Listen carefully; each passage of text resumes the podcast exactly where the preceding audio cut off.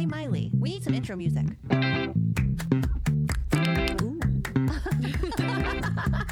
I like it. I like it. I like it. Woman, get it. Okay, let's go down that road. I didn't see that coming. There's a surprise at every turn. Woman, get it.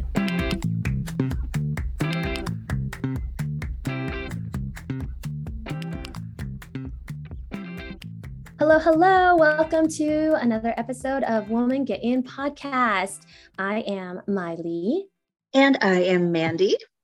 and we are uh, thankful to be here with you this week.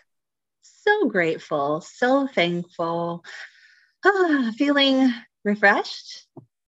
I know you're probably less refreshed.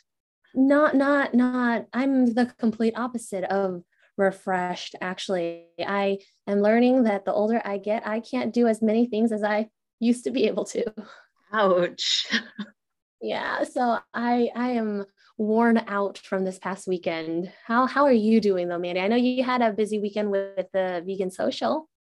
I did. It was a busy weekend, and I was definitely feeling the physical part of it the next day on Sunday. It felt also felt really good. Oh, good. Yeah, it felt nice to be like sore like that again. Ah, yeah, just hauling all the tables and the tents and setting up. And we were on the street for quite a while because I have to get there and set up pretty early. And the event went until 10 o'clock starting this month. So, Oh, yeah, we added an entire hour to the event. And I mean, that last hour was just, you know, the first time it goes the extra hour, I think hopefully is the hardest. Hopefully, moving forward, it doesn't feel quite so long. But I mean, five hours of an event plus, you know, the two hours before getting there and setting up, plus minimum of 30 minutes afterwards to tear down. It's a long day standing out on the street. And I have a, you know, I have one of those really comfy anti fatigue, like a bar mat the mats, you know, that you see bartenders stand on, the little rings and the thick rubber, which does wonders. I mean, because there was a long time doing events where I didn't have one. And now that I have one, it is so nice. One of the girls next to me at a booth I'd never been next to before, she was like, Oh my gosh, that mat is genius. That's such a good idea. I think I might have to go to my people and ask them to get me one. um, I was like, yeah, it does really save your back. But I mean, still, after, you know, seven hours of being outside, you're kind of done standing and you're tired. And, but it was really good. I really needed the like mental break. And all the people. yeah. I'm.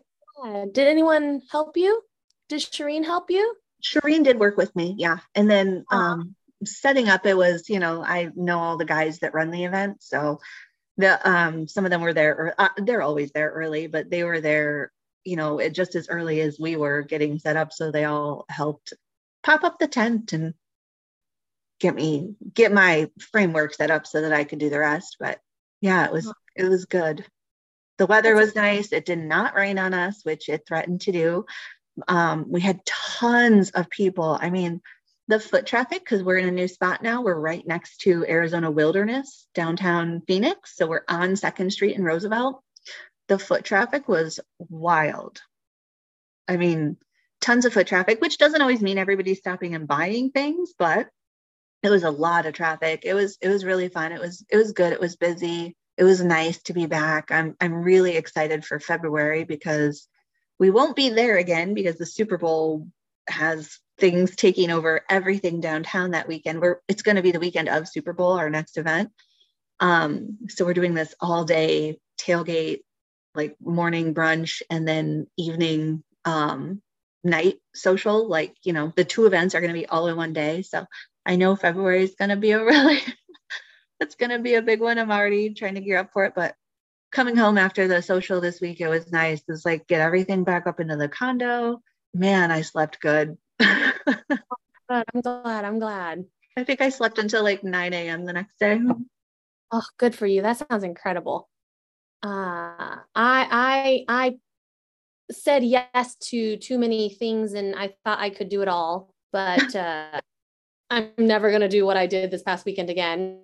Uh, but I, for the last like 12, 12 years, I have been the coach for the Miss Vietnam Arizona pageant.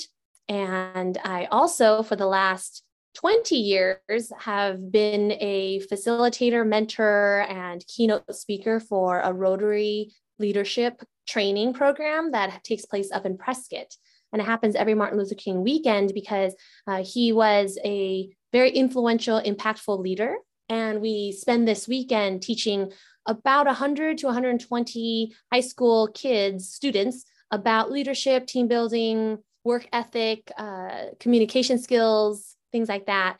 And uh, both both things are very important to me.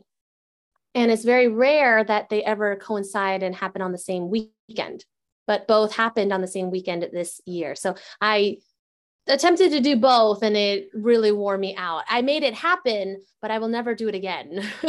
and uh, but both were really great. I had a great experience teaching them about communications as a leader, about active listening. I taught them specifically about the fish philosophy, which is one of my favorite leadership philosophies to talk about and yeah. they they have to do skits at the end of camp on Sunday night to kind of show what they learned that weekend or this past weekend. And uh, a lot of them referred back to the fish philosophy, which really makes me, I mean, it validates that I did a good job or that I made an impact. And I really love that. And, and it's a really fun thing to kind of keep in mind or tool, a fun tool to use for leadership building. Well, you, and, you've, you've told us about the fish philosophy before, but in case for some reason someone listening hasn't heard all of our episodes, would you remind us briefly of the fish philosophy? I can briefly. Hopefully, I don't get too long winded because I love to talk about it. But it was based out of uh, Pike Place Fish Market in Seattle, Washington. And is this concept from a big picture level is no matter what industry you're in, especially in any kind of business, there's always going to be businesses or days or, you know, I, I, you know, Mandy, you say there are no bad days, there are only bad moments. Yeah. But depending on your profession, you may have the opportunity to choose to have a negative attitude or a poor attitude. And when the makers of the fish philosophy came to see Pike Place Fish Market, they saw that there are a lot of fishermen that, you know, they work long days, they're cold, they're wet all day, they're selling fish, they smell all day because of fish smell, right? But they really created a great work environment, not just for the employees, but for the people, the customers that came by. It wasn't about making a lot of money. Yes, that is a product or an outcome that you strive for, but the experience at the fish market is really important. So they talk about four philosophies uh, play, be there, make their day and choose your attitude. And they implement these philosophies into the practice or the work culture at Pike Place Fish Market. So these fishermen, they found ways to while taking their work seriously, which is be a fisherman, sell fish, they played around. So they would engage the customers and throw fish and have people try to catch fish, or they'd pretend like crabs were crawling on kids' backs. And they just really engaged the customers that came by while they were doing their job seriously. Then uh, it was about being present in the moment. So instead of kind of falling asleep, waiting for a customer, they would try really hard to make sure that they were in the moment, present with people, and not multitasking and thinking about all the things that they still need to get done at home or outside of work. Uh, the third philosophy is making their day. So, looking for ways to go an extra step to help people out. When people come to you for a question and you don't know the answer, instead of just saying no and kind of dismissing them, try to see if you can help them find another person who might know the answer. And lastly, choosing your attitude is really powerful because only you can control how you react, how you interact with other people in any moment. So, yes, you might be on three hours of sleep, really tired, cold, and smelly, but it does not give you the the reason or the excuse to mistreat other people or to be grouchy and angry at other people. You don't have to always be happy, but you don't have to be mean because you've had a bad moment or a bad day. so that's a fish philosophy. Thank you for letting me talk a little bit about that. So I spend some time teaching the students about that and how that can take place in their school environment and their other environments where they might have to work or be a leader in. Nice. I'm sure and, they appreciated that. And uh, we started a tradition about six years ago where we do a dance off. We used oh my gosh, I saw you practicing this on your Instagram. do, yeah, is there a full video somewhere? I haven't posted it yet. We do a flash mob and we do a dance off. A few years ago, we about 10, 12 years ago, we started doing a flash mob where I teach all the adults a dance. And on the first day of camp, somebody's teaching something and suddenly we, we get up and we start dancing and all the adults get up and we, and it's usually a simple dance. So all the students by the end of camp, they know the dance. So they do it with us. So I have videos of that. But on Saturday night, up till about maybe five, six years ago, we were doing square dancing Saturday night. One year, the person who does square dancing couldn't make it anymore. So I decided we would do a dance off. So we split the camp into two groups. I teach one group and another volunteer teaches uh, the other group a dance. And then we like face each other and we dance to each other. And then there's a panel of judges that vote to see who did it best. And uh, I am the reigning champion for the last like three years. And I thought I was going to lose again this year because the other the other volunteer picked a really great song, and mine was to Spice Girls "Wannabe." And it wasn't as energetic as the other group, but it was much more technical. And my group, I really emphasized teamwork and uh, being creative, and they worked together to help me choreograph it. And uh, and so we won because of that. And I'm really proud of them. They really worked well together and listened. Really they were very good at listening.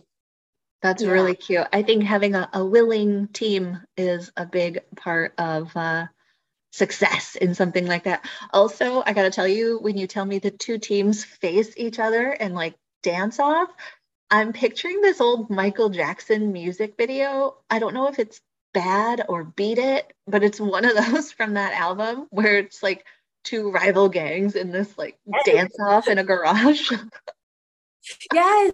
That's exactly how it is. I I should take some video. I'm pretty sure there's some video footage that I could show about that but it really is just it's so fun too because they like face each other and like we're like this but like you know we, we put our arms together and we have this attitude to each other but it's all fun and games kind of and that's yeah. so funny.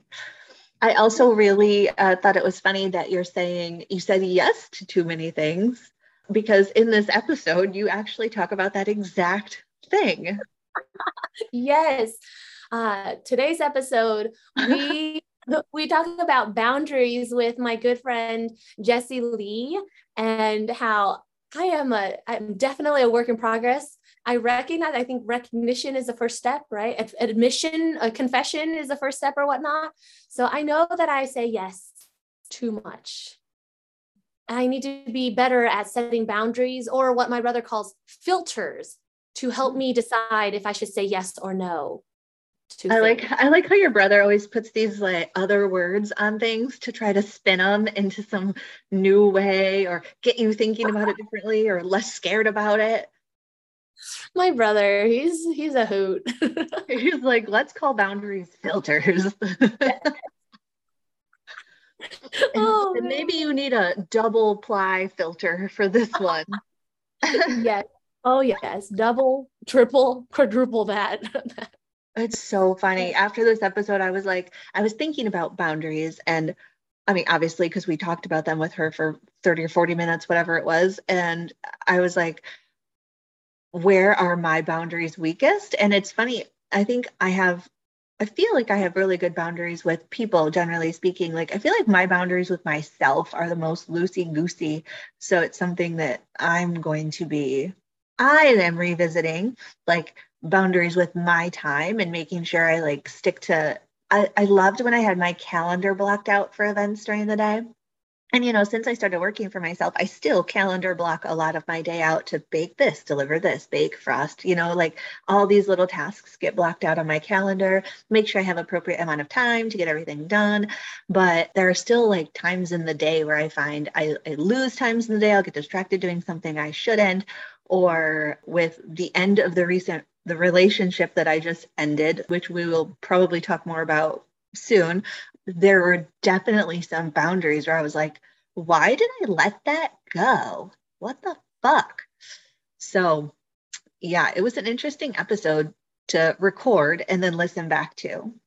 Yeah, I loved listening back to it. And you're right. There's a couple things I wanted to say. One was uh, you know i i dance between when i'm in a relationship i never know if letting go of a boundary is appropriate or not because i think there are some instances where maybe letting go of a brown letting go of a boundary might be healthy and or the appropriate decision to make. And then there are some times where looking back, you say, actually, letting go of that boundary wasn't as appropriate as I thought, or why did I let that go? And and so it's really, I think that might be a future topic to kind of discuss. When is it appropriate to let go of a boundary? Because Jess, Jesse and I mean, we spoke with Jesse about rigid and different types of boundaries. And so having that discussion, knowing the reason why behind a boundary that you have might help you decide when it is appropriate to let go or adjust a boundary.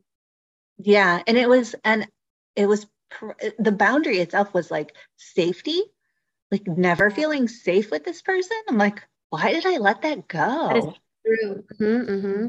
Like, uh, why did I ignore that? I guess is more like not even so much uh-huh. letting it go. It's like, why did I ignore that? Yeah. That's a good point too. And so all of this is self-aware, right? Sometimes you mm-hmm. think you are aware, but you don't know until like hindsight is 2020. We don't know until we start thinking about it. And reflection is so important. The second okay. thing I was going to say, is you said, uh, you know, sometimes your your boundaries with yourself are loosey goosey, and I was thinking, referring back to our episode, uh, instead of loosey goosey being squishy. yeah, we did say squishy. Did we say squishy and smushy? But we said we definitely said squishy. I like squishy because in Finding Nemo, uh, there's a scene where uh, one of the characters says, uh, "Hi, my name is Squishy because I something about being squishy and I really like being squishy and so that's why I'm squishy and it's a really cute quote that I love and I always think of, the word squishy always reminds me of Finding Nemo.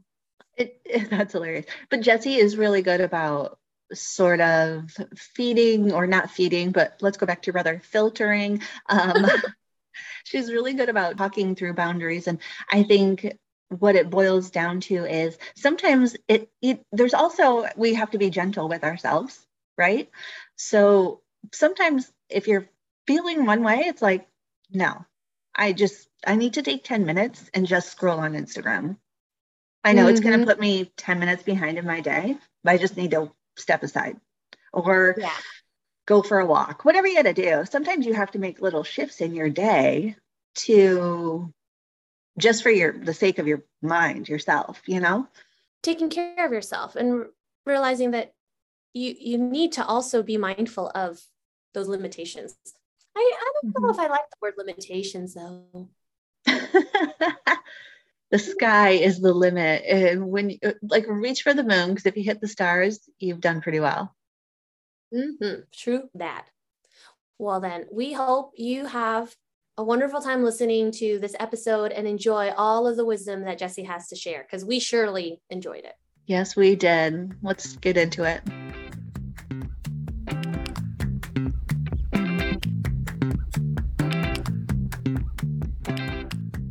We have a really good friend of mine. I'm super excited to introduce Jessie Lee. Actually, her real name is Jessica Lee. And it never occurred to me until she sent me an email about some content and her email said Jessica Lee in it. And in my head, I was like, who's Jessica Lee? And then I realized, oh, it's Jessie. but but I've known Jessie for about a year now. And she is actually the younger sister of one of my flight instructors. I met her through him and we got to know each other really well. And I remember one of the first times we hung out together, we just started chit chatting like really good friends.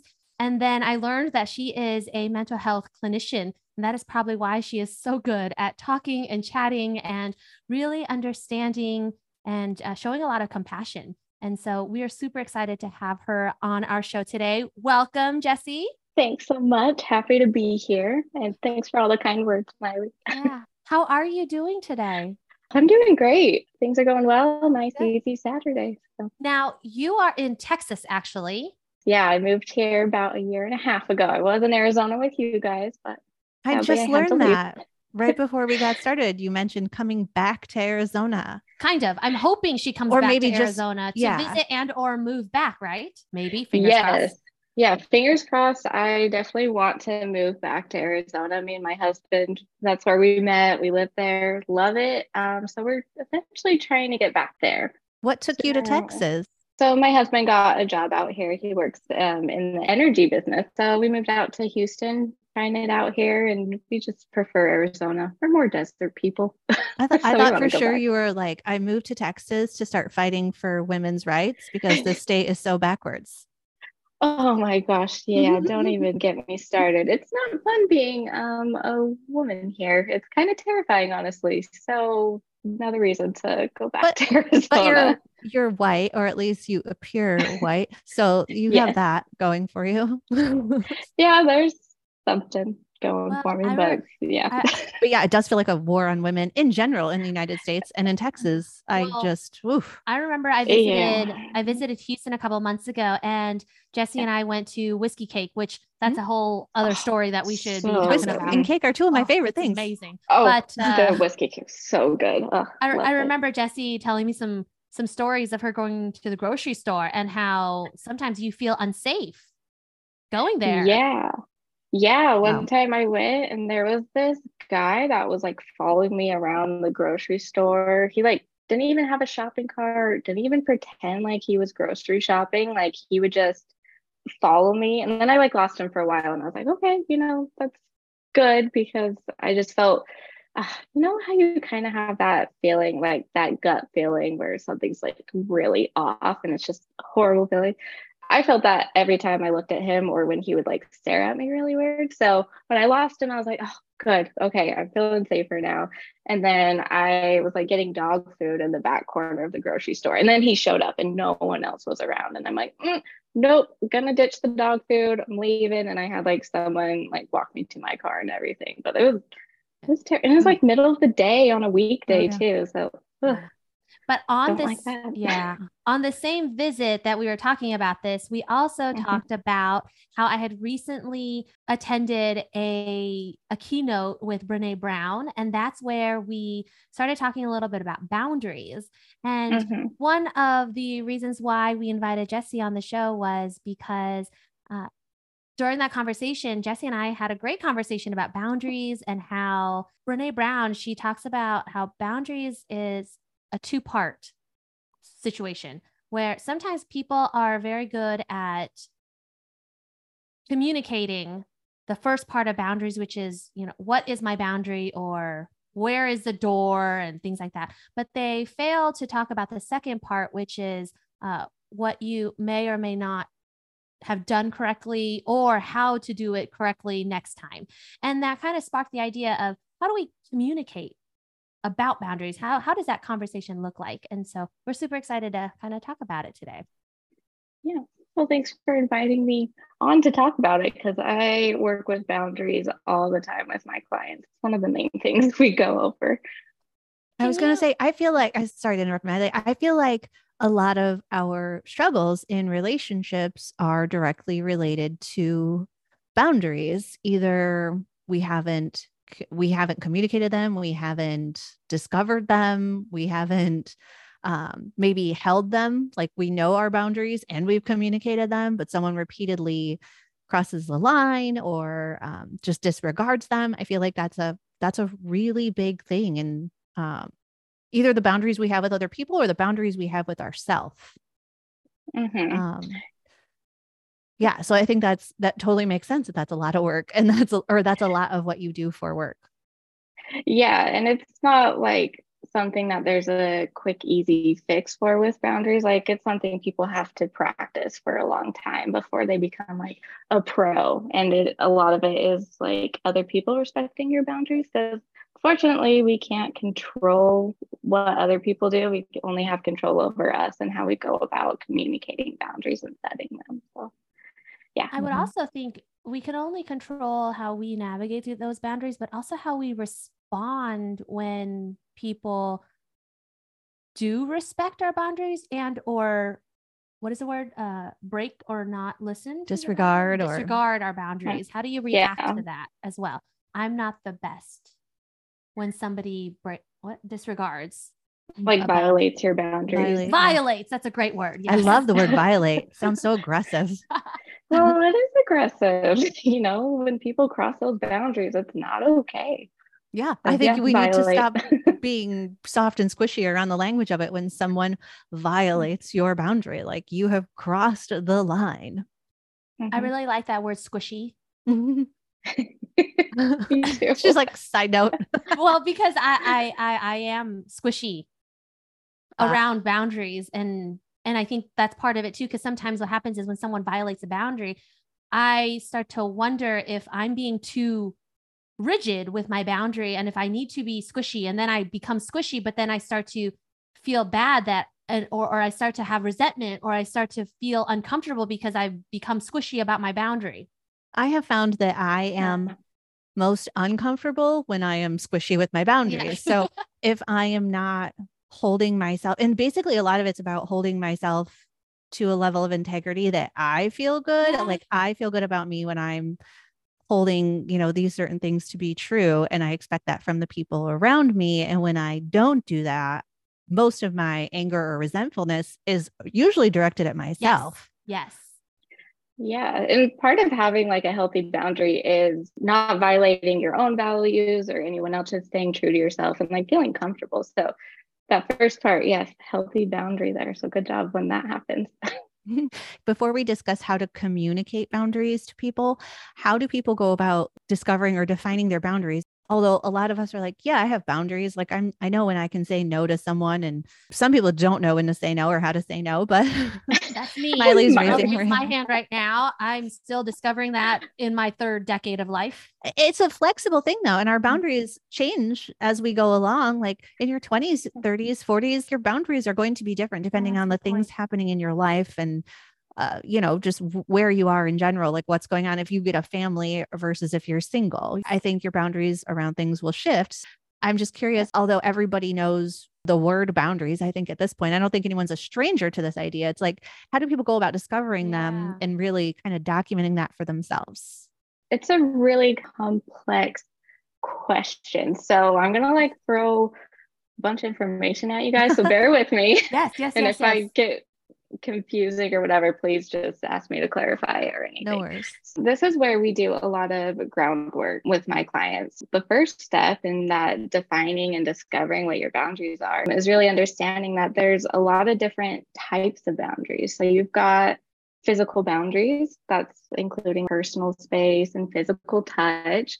Um, you've got emotional boundaries having to do with like a person's feelings, intellectual boundaries, that is referring to like thoughts and ideas of, for yourself and for others sexual boundaries. So it's that emotional, intellectual, and physical boundaries, but within the aspects of sexuality. Um, and then we've got material boundaries. That's referring to like money and possessions.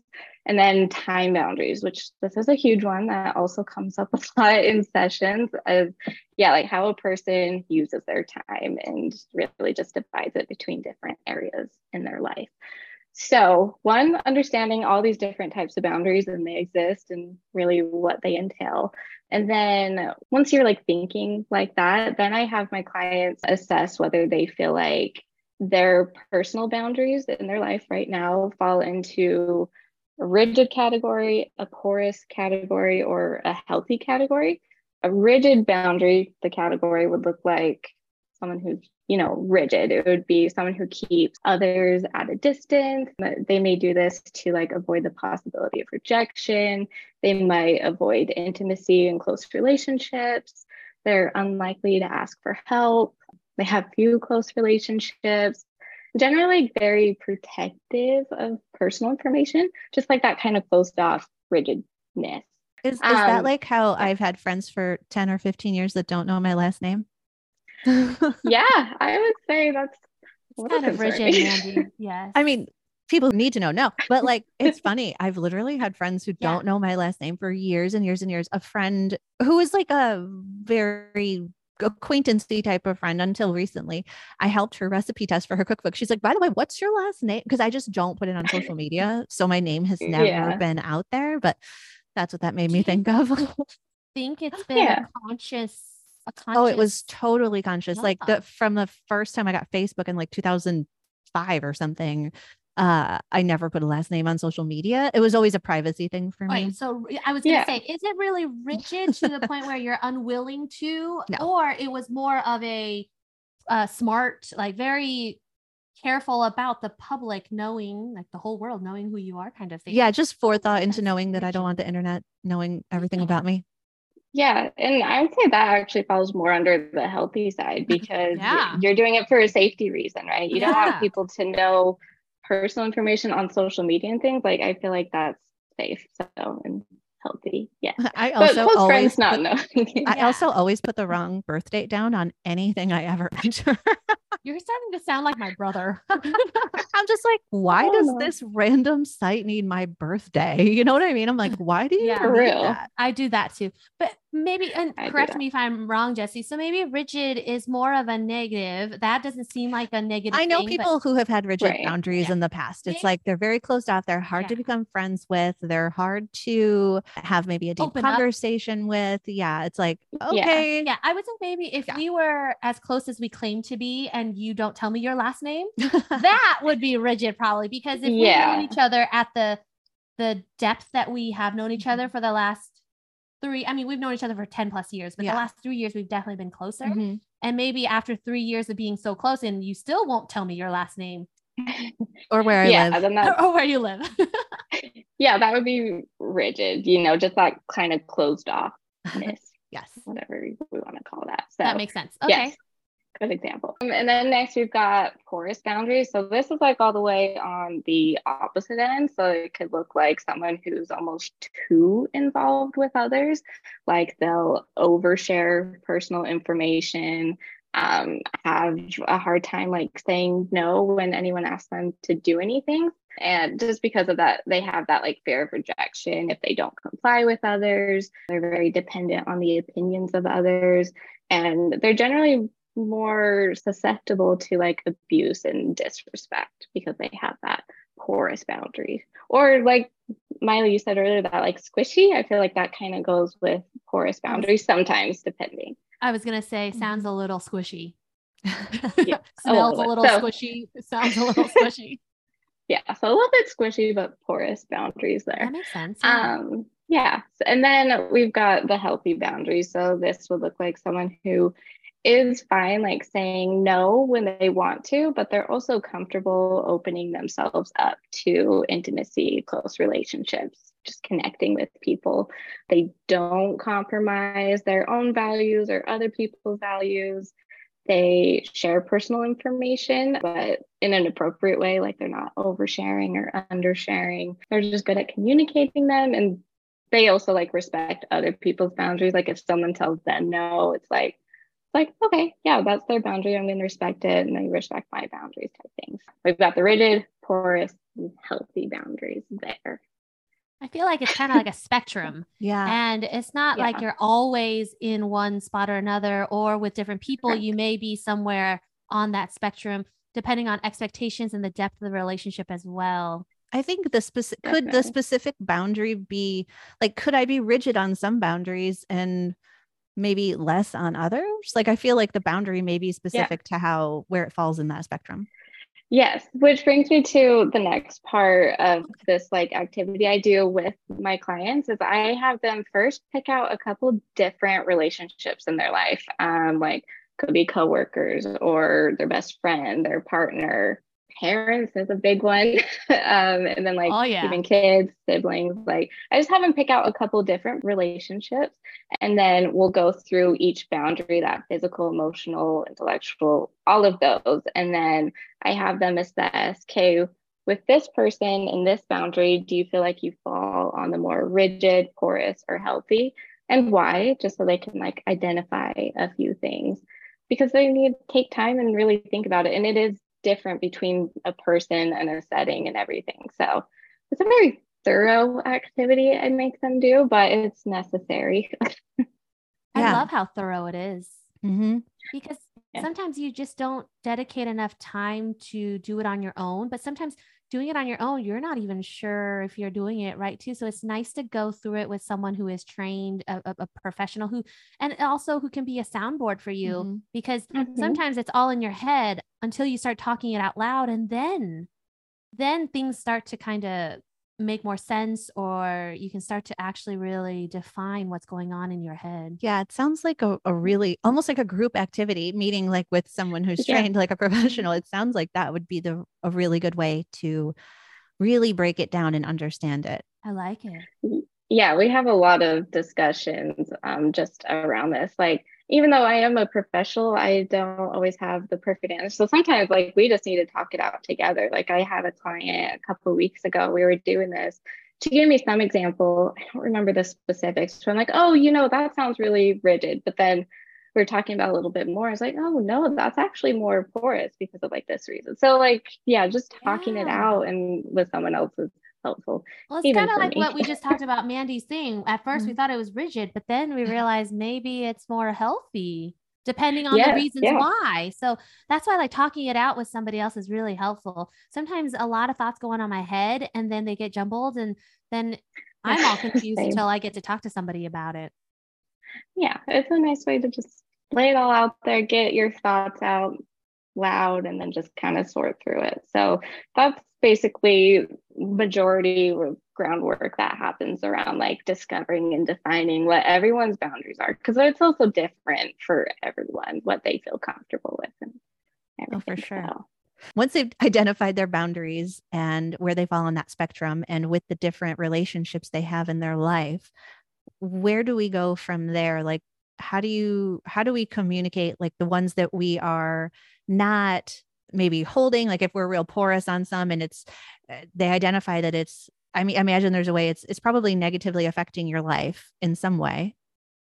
Yeah so the next part i like also have them once they figured it out where their boundaries lie with all these different relationships i have them pick out okay what's most important to you now? What's affecting you the most? Like where where do you want to start with your boundaries because we can't do them all in one go. That's oh no, that would be a lot.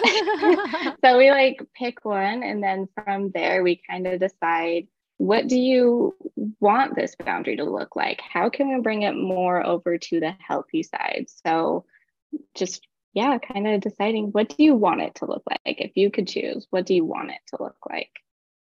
Don't know if that answered your question. It does. the next it, part. It does. So then it's like figuring out where you want it to go from there and then figuring out. So now we're basically to the part where you need to start communicating your boundaries to the people who have not been in a good relationship with your boundaries or have been yeah. violating them.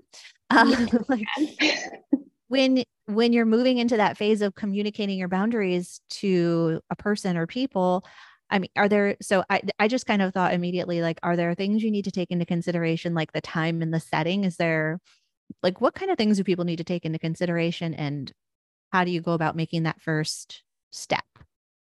Yeah. So that's also kind of a tough one because we don't always have control over the time and setting. We can't control when someone's going to violate our boundary, where it happens, all of that. But ideally, in a perfect world, the best time to kind of discuss this and set a boundary is right at the beginning of a relationship meeting someone you kind of like get to know them how they are and then you kind of work forward and like hey these are my boundaries going forward so that would be the most ideal time and place but, but what if this is like a yeah. parent who as your relationship evolves in adulthood with your parent say uh it's like you know, I no longer live with my parents and suddenly mm-hmm. my mom or dad is becoming X, Y, and Z and, you know, in my space in such a way that it's not healthy. It doesn't feel good anymore. Like, how do, like, when we used to be happy, hunky dory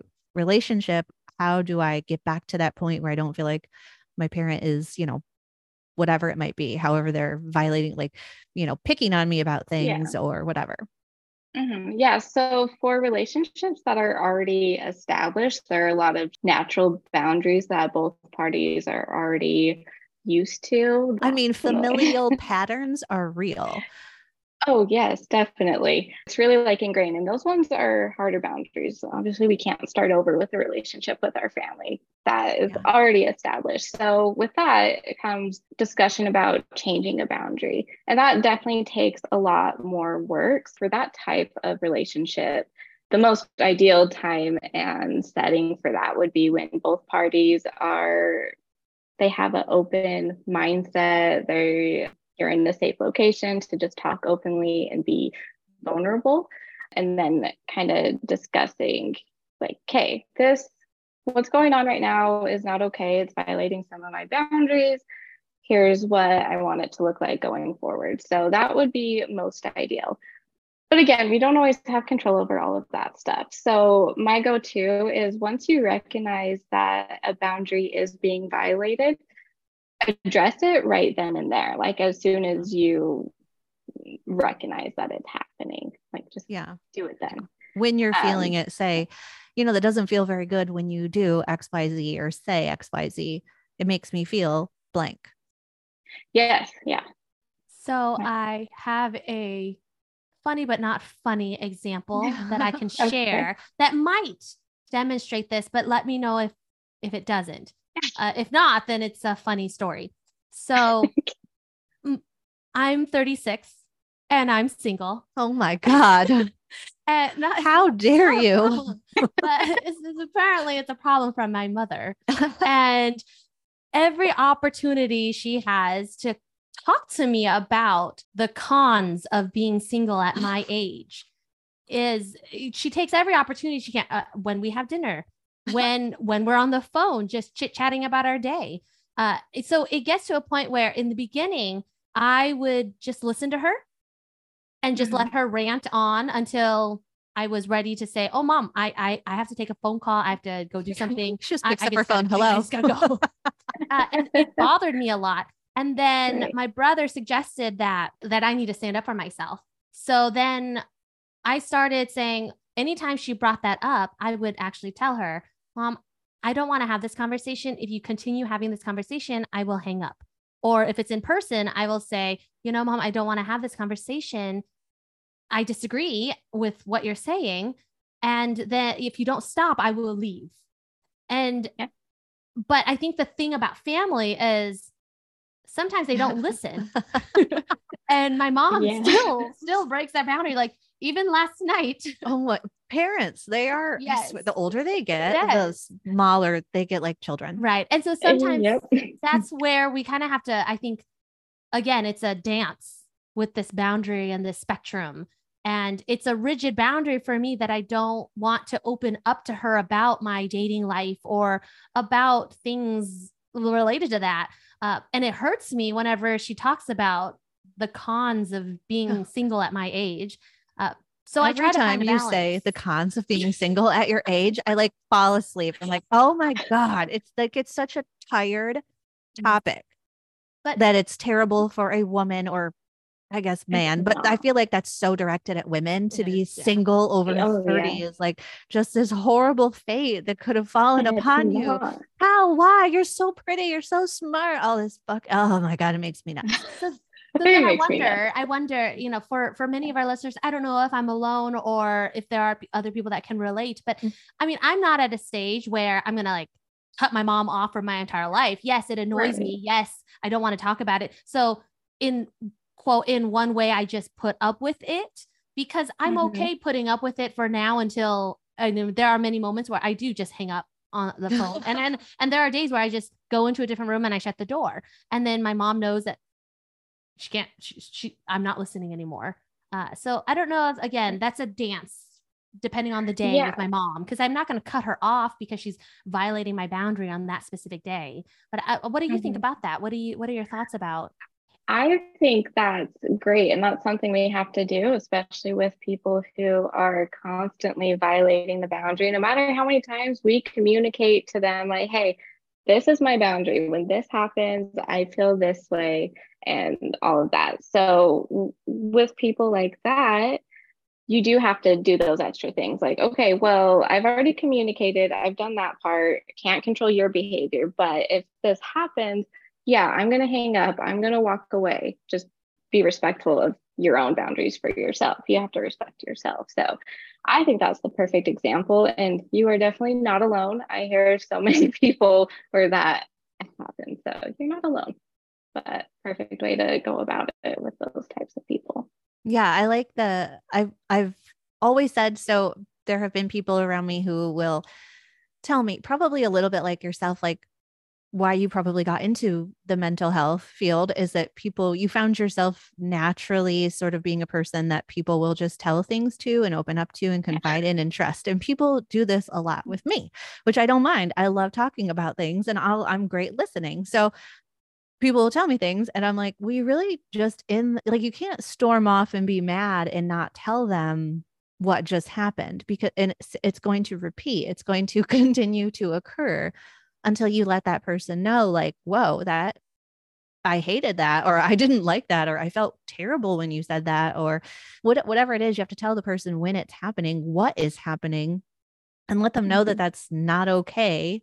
And hopefully, you can go a little bit further into figuring that out for yourself. But like, if you're feeling bad about if someone's making you feel bad in some way, you just need to tell them right when it's happening. Cause like, it's really hard to come back to the conversation like Yeah. a day or 10 days or month later because like no one remembers it then and all you remember is the emotion and the details have been lost hmm Yeah, so that's why I say like when you notice it's happening, address it then. But also like it is okay if you wait a couple days and come back to it. Like I don't want you anyone to feel like, oh, well, it was a missed opportunity. I'll wait till it happens next time because we want to avoid a next time as much as possible.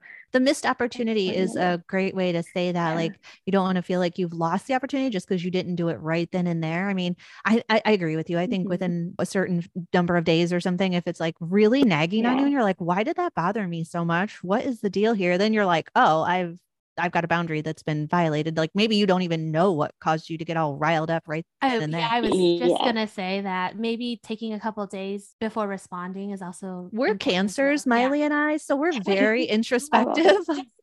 Cancer, you Gemini, aren't you in June too? Oh, she. yeah, I'm a Gemini though. Gemini. Okay, yes, but Yeah. I know you're June 16th. No, June. well, don't we don't need to put her birthday. Oh, sorry, sorry. I take that back. I back. mean, it's January 7th. It's today. Yeah, let's do that. Just kidding.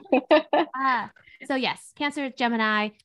But uh, I was just gonna say, I am really slow at recognizing. Like, I'm at a place in my life where I'm trying trying to uh, listen to my body. Try, I'm I, I'm trying to listen to my body a little bit more when I'm Yeah. uncomfortable, and so usually it takes me a couple days, and then for me to figure out why I feel so uncomfortable, and then it comes to me that maybe there was a boundary that was violated that I didn't even know.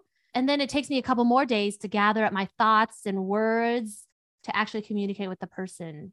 this reminds me of what you said earlier that this is a practice and you just don't Mhm. learn it in a semester and then are perfect at it for the rest of your life. Like it's a daily practice. It's like anything else. It's like hitting the gym. You don't work out for six months and then you're fit forever. This is like, you know, what you eat, Yeah. what you put in your body, the the people that you surround yourself with. This is the habits, the everything you do every day. This is a daily practice. And the more Mhm. you do it, the better and more like in my experience, the the more I did it, the more I was involved in it and the more I actually practiced it, the faster I was to realize when something wasn't good with me and say something.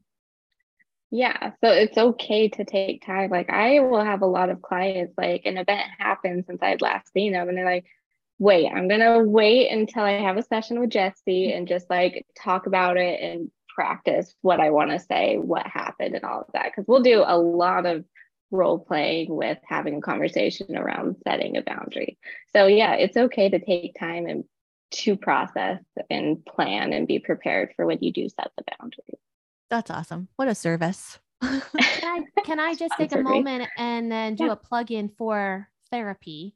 Uh, One of the things, especially when I have major issues in the last few years, I've had a lot of relationship issues, and I would I'm very over emotional. Maybe I'm just very emotional. No, there's no such thing Nope. as being Oh, over emotional. I I I object. myself I Objection. said. Objection. Yeah, I Yes. object to that too. I, I feel I feel overwhelmed with the emotions that I have. Is that o- yeah? Like I just have a lot of emotions that I'm trying to process through, and it was so Mhm. nice to know that I would have a therapist to kind of uh, walk and talk that through with. And so when in between my sessions with my therapist, it was so nice to be like, okay, I can actually set this emotion aside or set this event or problem aside because I know I'm going to be seeing my therapist in three days. It allowed me to kind of function until I could get to my appointment and be able to to chat with a therapist. I think it's great if people consider therapy. Mhm. Yeah, I feel like therapy is maintenance for the mind and emotion. Oh, I so like that.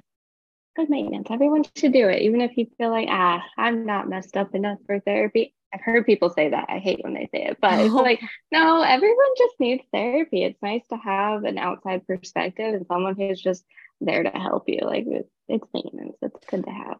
The people who say they're not messed up enough for therapy are the people who are uh, I, like if if I ever heard someone say that, I'd be like, wow, you have like zero self awareness. Good for you. yeah, like you sound like someone who would very much benefit from therapy. I was gonna say, I thought she was gonna say, you sound like someone who needs it the most. I mean, that too. You have like, but if you have zero self awareness to the point where you're like, yeah. I could not benefit from any outside help and perspective on navigating my relationships. Like, I mean, that's like eight thousand red flags for me. You're probably not the person who's ready for therapy. I mean, if you don't think you need it, you're not ready for it and you're not going to mm-hmm. own up to any of the things that are struggles in your life because you just don't fucking see them like mm-hmm. okay like enjoy enjoy not needing therapy. See you later.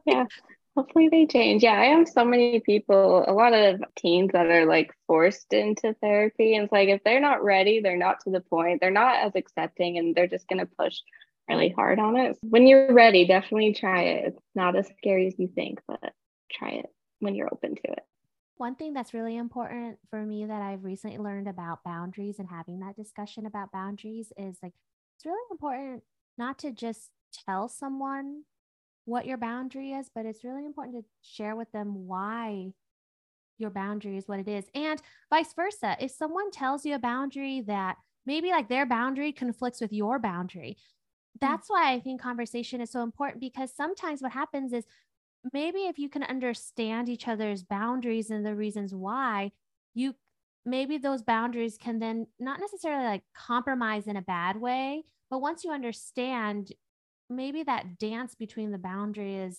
could be more that that could fit together uh, yeah yeah like you guys navigate there was a lot of hand gestures that the people here could not see Miley was trying to sign language something that wouldn't come out verbally. So if I'm curious to hear what Jesse has to say about this. Sorry. I, it was a little confusing, but I, I think I get what you're saying. Like that is one of the parts when you start discussing a boundary with someone is like you want it to be a conversation. You don't want to like be talking at them because you want to work with them to work forward, right? So sometimes there is that like negotiation piece where you're like, like yes. yeah where it's like word. hey I feel this way when this happens. Can we try this next time? Do you have any ideas of how we can like you know move forward with it. So yeah yes. that is a really big piece when you're talking about setting boundaries. i like this because basically what you're leading into is what i was thinking was is there a framework to lay out to somebody? Like are there key components that you need to say to a person when you're having this like boundary talk yeah the whole framework of having that conversation about setting boundaries is a lot of what we've talked about. One, you got to know what your boundaries are. So, doing that, defining and exploring of what your boundaries are in all these different areas with different people. Once you know your boundaries, so the next step is like, okay, what do I want to say? I know this is my boundary. How can I communicate it? And there's like a lot of quick, easy phrases you can do for initially identifying, like, hey, boundaries being crossed. I need to tell this person because another thing is a lot of people don't realize they're crossing your boundary. And another good reason to communicate, like, why is this a boundary for you? And that comes with the I feel statements. I'm not sure if you guys are familiar with I feel statement like formula.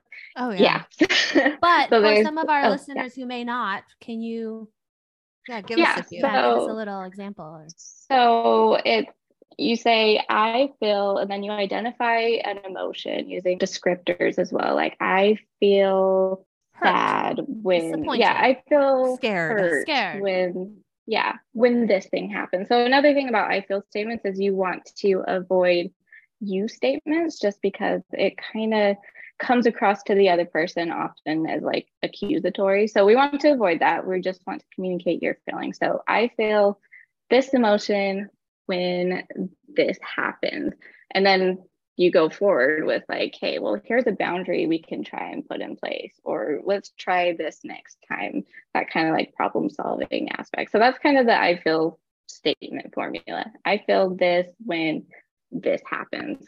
What can we do? I don't know if that makes sense. It does. Yeah. yeah. Okay.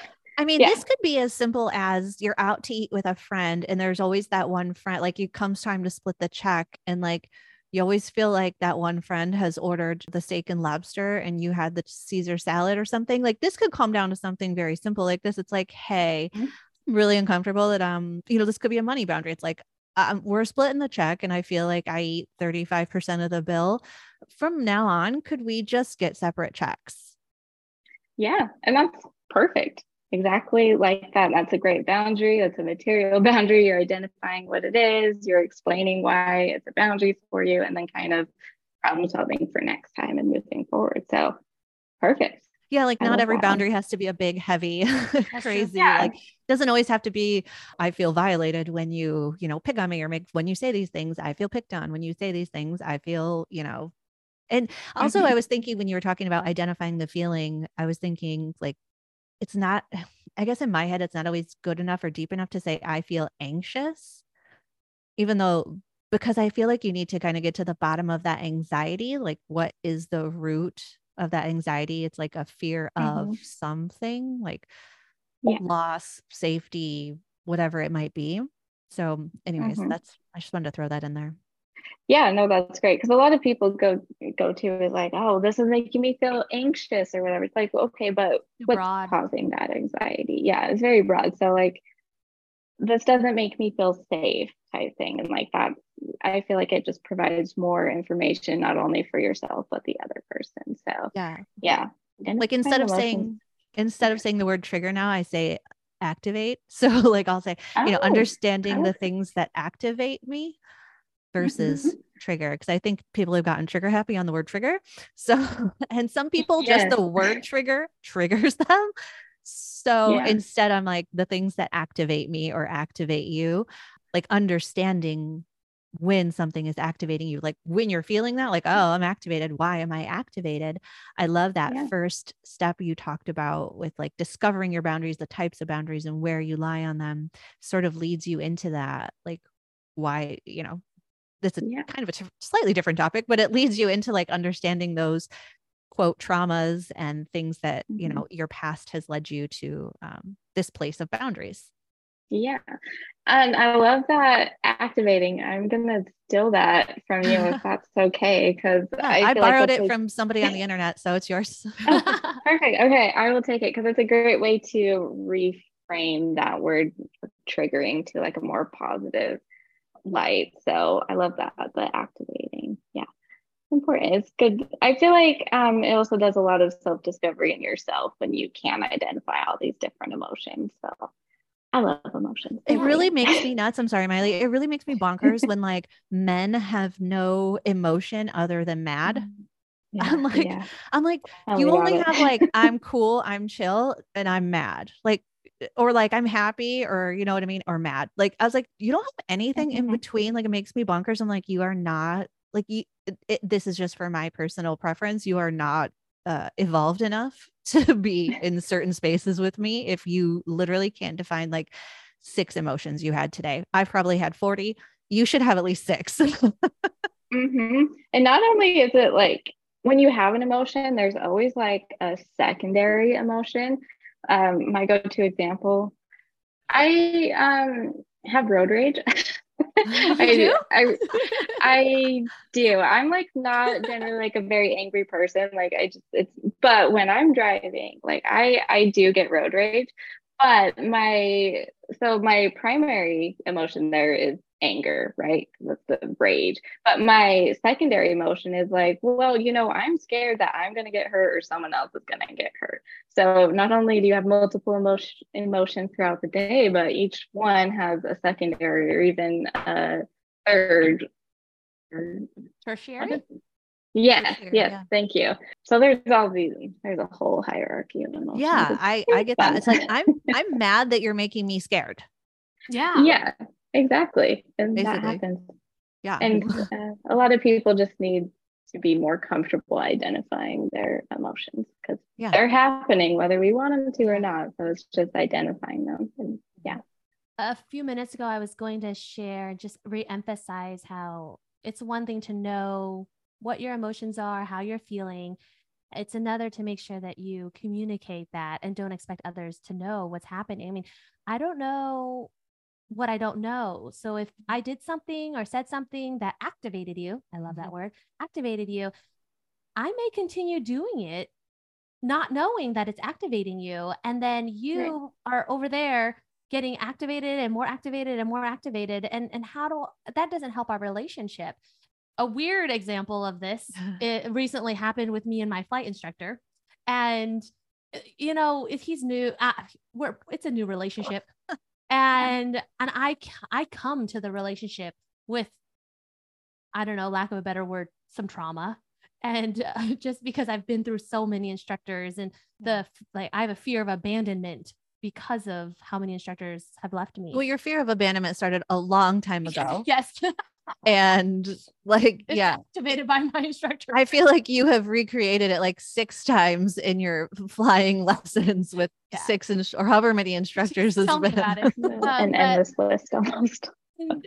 Everything is so unknown especially with this new relationship. And every time he would give me an assignment or some for some reason middle of our flight lesson or whatnot, he would tell me something and then I would look over to him and I'd be like, okay, like high pitch. I'd be like, okay. And, and then I just, I'd look at him, slow turn, look at him and say, okay.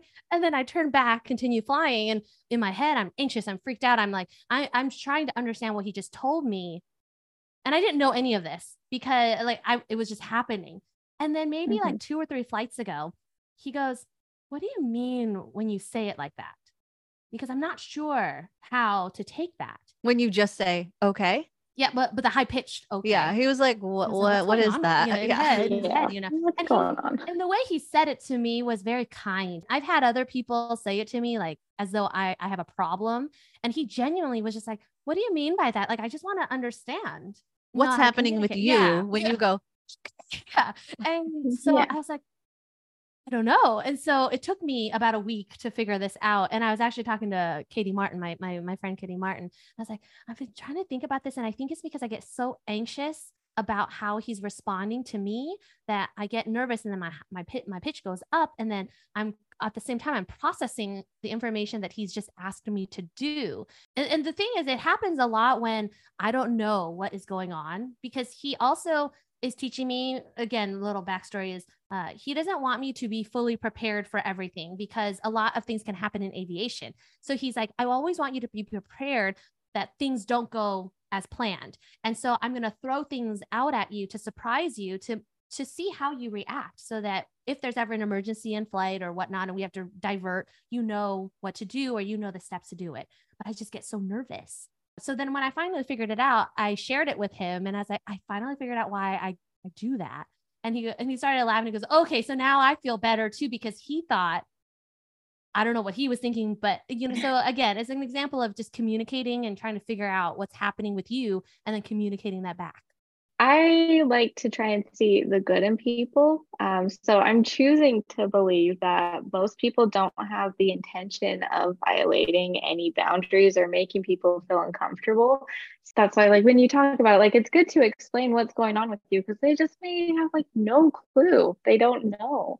And they're like, they probably want to make you feel comfortable and all this stuff. So sharing that information and taking time to realize what is going on with you. Like all of that is well, great. Yeah. And taking time, like instead of him just letting it go and fester and never asking me about it, because obviously he noticed it and it was bothering him because he didn't know mm-hmm. how to mm-hmm. take it. So I, I appreciate that. well, yeah. Imagine Miley, you as a teacher should know, like if if you gave someone some feedback in the middle of something and they just went, okay, like you'd be like, do you get it? Do you not get it? Are you good with this? Where are we going? Where are we at? What did you take away from what I just said? Repeat it back to me right now, you know? and that's why I was like, I feel really good that he I appreciate that he pointed it out. He basically set a boundary saying, I need more than okay yes. back from you. and yeah. I didn't even know I was doing it. just open communication i feel like does wonders just you know being okay and comfortable addressing those types of things and the more you do it the more practice you have the easier it becomes Good. I love that. This has been awesome. This is a really good framework and good scratching the surface for people who maybe like want to discover a little bit more about their boundaries, are potentially struggling with some relationships and maybe not even considering that it was some boundaries that were being crossed. And I really hope this inspires some people to do a little investigation and self work and reflection on things that might be you know certain areas of their life they might be struggling and when i say relationships obviously that's like friendships uh, romantic work a lot of the things you listed in the beginning um, i hope people are inspired to do a little digging on yeah. you know some parts of their life that might not be optimal right now yeah i hope so a new year if people want to start oh, having yeah. like a new them exploring their boundaries communicating all of that i'm all for it I'm like new day, new me. What can I improve on today that wasn't good? I don't need a whole, don't wait until the new year, people. Like we're what yeah. a week or some two into like January now. Like don't wait until next year if you haven't already started. Like start this work today. You'll be better for it tomorrow. Yeah, exactly. Each day is a new day. You can always improve. So 100%. if it didn't go well today, you try again tomorrow. Yeah. That's what I say to myself a lot. Me well, too. I'll try again tomorrow. exactly.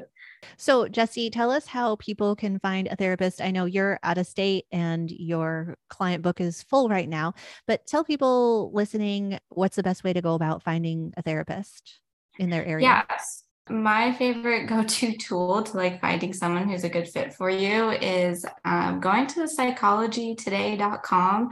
I love that there's so many filters you can put in. So, one, you can put what your insurance is because that is a huge roadblock in finding a provider is like who takes your insurance so one you can just already decide okay this is my insurance who's covered under it and then you can also select okay i want to work or struggle with like depression anxiety whatever so you can check those boxes if you have preferences on like a male or female it just has all these great filters so um, and then also your location all of that so psychologytoday.com is very easy to navigate. That's awesome. And Jesse actually gave me that recommendation probably about eight months ago. I had a friend who was looking for a therapist, and it is a great search engine. We were able to find three really good options for my friend, and and it really has helped him. He found a really good one. Uh, it does take a couple. Like your first therapist yeah. might not be your first therapist, like not be might not be your therapist. Yes. It might take a couple therapists to find a groove, somebody to that you mesh well with. But it is a great site, and I definitely did everything Jesse had just stated a couple minutes ago. Hey, I'm glad he found someone. Yeah, but yes, good point to make. I always encourage every client I meet first time, I let them know it's okay to like shop around for a therapist because you want to find someone who you feel comfortable with, someone that is a good fit for you. And it's not going to hurt any therapist's feelings if you meet with them one time and then decide you want to go with someone else. That happens. Not everyone is going to be everyone's cup of tea. Definitely shop around, find someone you feel comfortable with. It's kind of like shoes. Like it might feel really cute and look good when you're trying them on in the store on one foot, but then you start walking around and you're like, nope, this ain't it. So like, I think you just need to yeah. try it because I mean, therapists and psychology, and uh, there are just different approaches, and everybody has been taught differently, and everybody has taken yes. what they thought is the most helpful to their clients. And some are more listening, some are more going to give you more tools and things to work on in your own time. And so it's just finding somebody that kind of gels with how you what you need yeah. Oh, and also in psychology today, usually there's like a profile for each therapist. So you can try to get a good initial feel before you like book an appointment. So definitely people should look into that. Again, everyone needs a therapist. It's great mm-hmm. maintenance for mental yeah. health. Thank you so much, Jesse, for being with us today. If our listeners are interested in following you on Instagram, you are at Jesse yeah. J. Lee. And might I add that you love marine animals and you love, uh, well, you're an incredible painter. You have your yes. own Instagram. I actually have a painting by Jessie Lee, Jessie J. Yeah. Lee on my wall. and you can definitely look into Jessie J. Lee as well as her painting Instagram as well, or talk to her about marine animals. Uh, I love all of that. Or dogs too. I love dogs. Oh, yeah, dogs. Mm-hmm. People can reach out to me if they need help with anything or just want to talk. I'm there. So yeah. Thank you so very much, Jesse, for being with us. Thank you. And as a final note, if you would be so kind to give us a rating and review on either Apple Podcast or Spotify, it is truly helpful to our little show. And if you found this episode helpful to you, please share it on social media or with a loved one. You can find and follow us on Instagram and Facebook at Woman Get In. And you can find me, Miley, at Dr. Smiley Miley. And I, Mandy, am at MandyPants15 on Instagram. Thanks so much, friends. We'll see you next week.